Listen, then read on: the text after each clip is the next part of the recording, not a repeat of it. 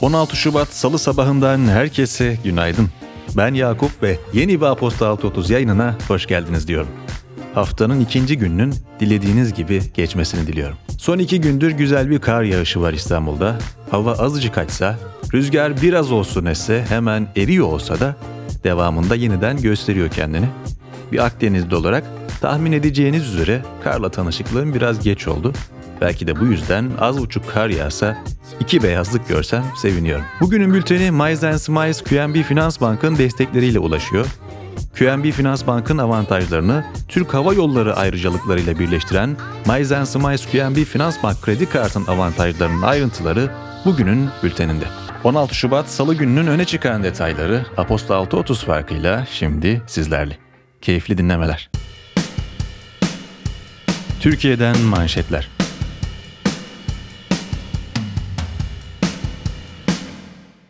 Milli Savunma Bakanlığı tarafından Gara bölgesinde naaşlarına ulaşıldığı açıklanan 13 vatandaş için uluslararası tepki ve taziye mesajları geldi. Avrupa Birliği Türkiye Delegasyonu, Türkiye'nin acısını derinden paylaşıyoruz mesajı yayımlarken, ABD Dışişleri Bakanlığı Sözcüsü Ned Price, NATO müttefikimiz Türkiye'nin yanındayız ve hayatını kaybedenlerin ailelerine taziyelerimizi iletiyoruz. Sivillerin terör örgütü olarak tanımlanan PKK tarafından öldürüldüğü bilgisi doğrulanırsa bunu mümkün olan en güçlü şekilde kınıyoruz açıklamasını paylaştı. Almanya'da ölen vatandaşlar için taziyelerini iletti.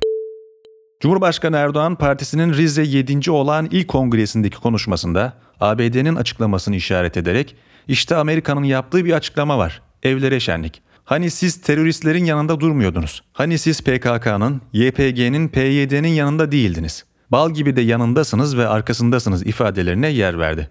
Dışişleri Bakanı Mevlüt Çavuşoğlu da Twitter hesabından Batı'nın terörizmle ilgili çifte standardı ve benim teröristim kötü, senin teröristin iyi anlayışı devam ediyor.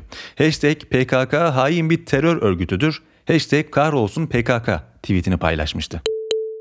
Dışişleri Bakanlığı'ndan yapılan açıklamada ABD Büyükelçisi David Satterfield'ın bakanlığa çağrıldı ve PKK katliamına ilişkin açıklamaya yönelik tepkinin en kuvvetli şekilde dile getirildiği bildirildi. Akşam saatlerinde Sözcü Price, ABD Dışişleri Bakanı Antony Blinken'ın Türkiye'deki mevkidaşı Mevlüt Çavuşoğlu ile görüştüğünü, taziyelerini ilettiğini ve ölümlerde PKK'lı teröristlerin sorumluluğu olduğu görüşlerini teyit ettiğini duyurdu. CHP sözcüsü Faik Öztürk ulusal yaz ilan edilmesini istediklerini duyururken CHP Genel Başkan Yardımcısı Veli Ağbaba, PKK'nın katlettiği evlatlarımızın anaları babaları yıllardır seslerini duyurmaya çalışıyordu. Seslerini duymadılar. Yüzlerine tüm kapıları kapadılar. Biz CHP olarak ailelerin sesi olduk, bizi de dinlemediler açıklamasını paylaştı. İçişleri Bakanlığı, PKK, KCK terör örgütünün yurt içi faaliyetlerinin deşifre edilmesine yönelik operasyonlar kapsamında 40 ilde aralarında HDP il ve ilçe başkanlarının da olduğu 718 kişinin gözaltına alındığını paylaştı. Ayrıca Milli Savunma Bakanı Hulusi Akar ve İçişleri Bakanı Süleyman Soylu bugün TBMM'de Gara operasyonuna ilişkin bilgi verecek. Kapatılan Özgür Gündem gazetesinin yöneticilerinin yargılandığı davada Eren Keskin, İnan Kızılkaya ve Kemal Sancılı örgüt üyeliğinden 6 yıl 3 ay, Zana Bilir Kaya ise örgüt propagandasından 1 yıl 13 ay hapis cezasına çarptırıldı. Keskin, Twitter hesabından yaptığı paylaşımda 30 yıldır insan hakları hareketi içindeyim. Çok yargılandım. Düşüncelerim nedeniyle cezaevinde kaldım. Ancak ilk kez silahlı örgüt üyesi sayılarak ceza aldım. Hiçbir yere gitmeyeceğim buradayım ifadelerini kullandı. Uluslararası Af Örgütü Türkiye kampanyacısı Milena Buyum, kararla ilgili 30 yılı aşkın süredir adaletsizliğe karşı çıkan bir insan hakları avukatı bugün bizzat adaletsizliğe maruz bırakıldığı açıklamasını paylaştı. İnsan Hakları Derneği İstanbul Şubesi de gazetecilik cezalandırıldı yorumunda bulundu. Almanya federal hükümeti insan hakları sorumlusu Beabel Boflea ise kararı üzücü bir gelenek olarak tanımladı ve Türkiye'de hukuk devleti ilkeleri için bugün yine iyi bir gün değildi yorumunu yaptı. Türkiye İstatistik Kurumu Muhammed Cahit Şirin'in yürüttüğü başkanlık görevine hali hazırda başkan yardımcılığı görevini yürüten Ahmet Kürşat Dostoğru'nun vekaleten atandığını duyurdu. TÜİK tarafından paylaşılan verilere göre Türkiye genelinde 2021 Ocak ayında bir önceki yılın aynı ayına kıyasla %37,9 azalışla toplam 70.587 konut satıldı. Hazine ve Maliye Bakanlığı'nın açıkladığı yılın ilk bütçe sonuçlarına göre bütçe bu yıl Ocak ayında 24,15 milyar lira açık verdi. Geçen yıl aynı dönemde bütçe Merkez Bankası faaliyet gelirleri bütçeye erken aktarıldığından 21,5 milyar lira fazla vermişti. Balyoz davasında yargılanan emekli kurmay albay Ali Göznek hakkında beraat kararı verildi. Böylece daha önce Anayasa Mahkemesi'nin hak ihlali kararının ardından yeniden gerçekleşen yargılama sonucunda son sanıkta beraat etmiş oldu. Geçtiğimiz hafta son 6 ayın en düşük seviyelerini gören ve haftayı 7,03'lerde tamamlayan dolar 6 ay sonra ilk kez dün 7 liranın altında işlem gördü. Dünya Gazetesi'nde yer verilen görüşlere göre analistler doların düşüşünde Merkez Bankası'nın sıkı para duruşunu devam ettirmesinin fiyat istikrarı konusundaki adımların ve beklenen ekonomi ve hukuk reformlarının Türk lirasına ilgiyi artırmasının etkili olduğunu düşünüyor. Rekabet Kurulu tarafından açıklanan kararda Facebook'un Türkiye'de WhatsApp kullanıcılarının verilerinin 8 Şubat 2021 tarihinden itibaren başka hizmetler için kullanılmasına yönelik getirdiği koşulları durdurması ve durdurma kararının tüm kullanıcılara bildirmesi şeklinde geçici tedbir alındığını bildirdi. WhatsApp, geçtiğimiz ay kullanıcı sözleşmesinde bir güncellemeye gitmiş ve kullanıcı verilerinin Facebook'la paylaşılabileceğini belirtmişti. Tepkiler ve kullanıcı kayıpları üzerine uygulama 15 Ocak'ta bir açıklama yaparak sözleşme için son onay tarihi olarak belirlenen 8 Şubat'ı 15 Mayıs olarak güncellemişti. Haklarında yakalama kararı bulunan Fethullahçı terör örgütü mensupları Gürbüz Sevilay ve Tamer Avcı, Milli İstihbarat Teşkilatı operasyonuyla Özbekistan'dan Türkiye'ye getirildi. Dünyadan manşetler.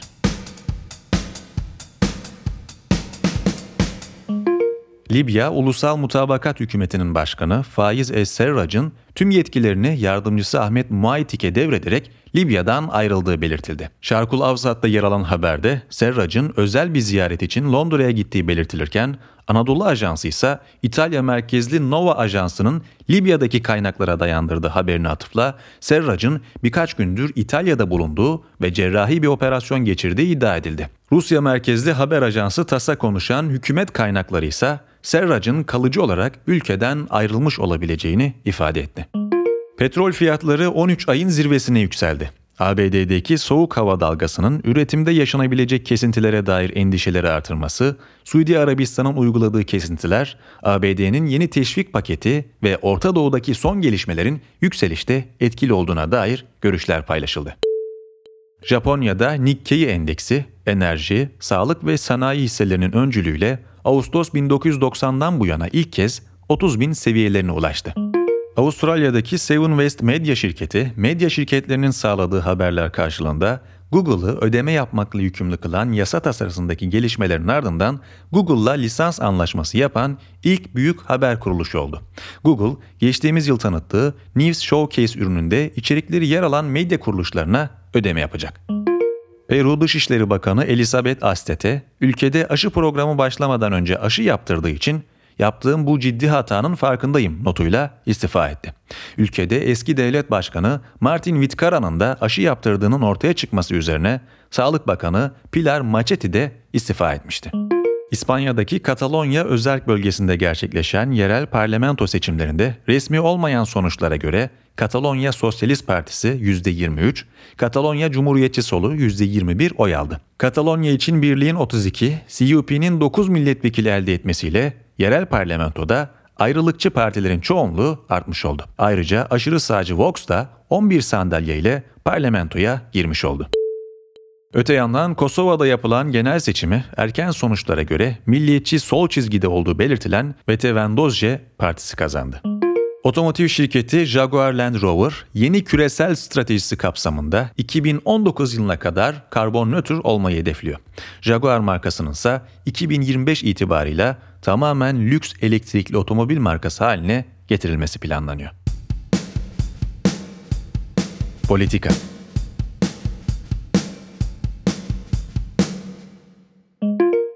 Cumhurbaşkanı Recep Tayyip Erdoğan Kasım 2020'de kendimizi Avrupa'da görüyor, geleceğimizi Avrupa ile birlikte kurmayı tasavvur ediyoruz söyleminde bulundu. Daha sonra hükümetten Avrupa Birliği ile ilişkileri yoluna koymak ve yeni bir sayfa açmak konusunda açıklamalar yapıldı. Ekonomi ve hukuk alanında hazırlanacağı söylenen reform paketinin de Avrupa Birliği'ne uyum çalışmaları kapsamında oluşturulan yargı reformu stratejisi belgesine dayanılarak hazırlanacağı biliniyor. Bartu Özden'in Türkiye-AB ilişkilerine dair mevcut durumu ele alan yazısı faydalı bilgiler içeriyor. Detaylar için bülteni ziyaret edebilirsiniz. İş Dünyası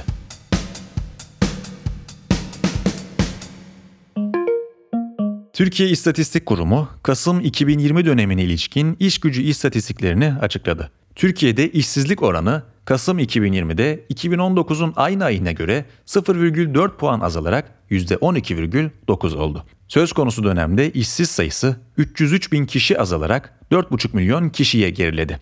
İstihdam edilenlerin sayısı geçen yılın Kasım'ında 2019'un aynı ayına göre 1 milyon 103 bin kişi azalarak 27 milyon 66 bin kişi, istihdam oranı ise 2,7 puanlık azalışla %42,9 oldu. Pandemi dönemine rağmen artmayan işsizlik verisiyle aynı zamanda düşüş gösteren istihdam verisi ne anlama geliyor? Uzmanlar verileri nasıl yorumluyor? Alternatif veriler ne anlatıyor? Hacer Sert'in İstihdam ve işsizlik düşüşte nasıl diye başlıklandırdığı yazısının diğer bölümlerini bugünün bülteninden okuyabilirsiniz. Ekipten öneriler.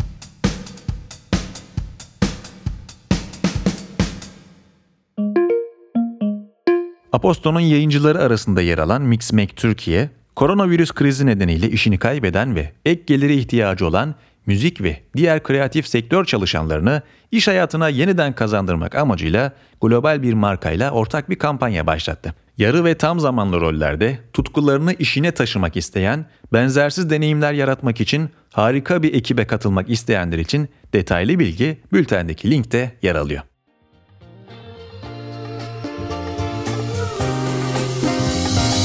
Bir Aposta 6.30 yayınında daha sona geldik. Günün ve gündemin öne çıkan detaylarını sizlerle paylaştım. Ben Yakup. Bu hafta artık eski düzenime dönüyorum. Her zamanki gibi salı ve perşembe günlerinde mikrofonun başında olacağım. Bir sonraki yayına kadar kendinize iyi bakın, hoşçakalın.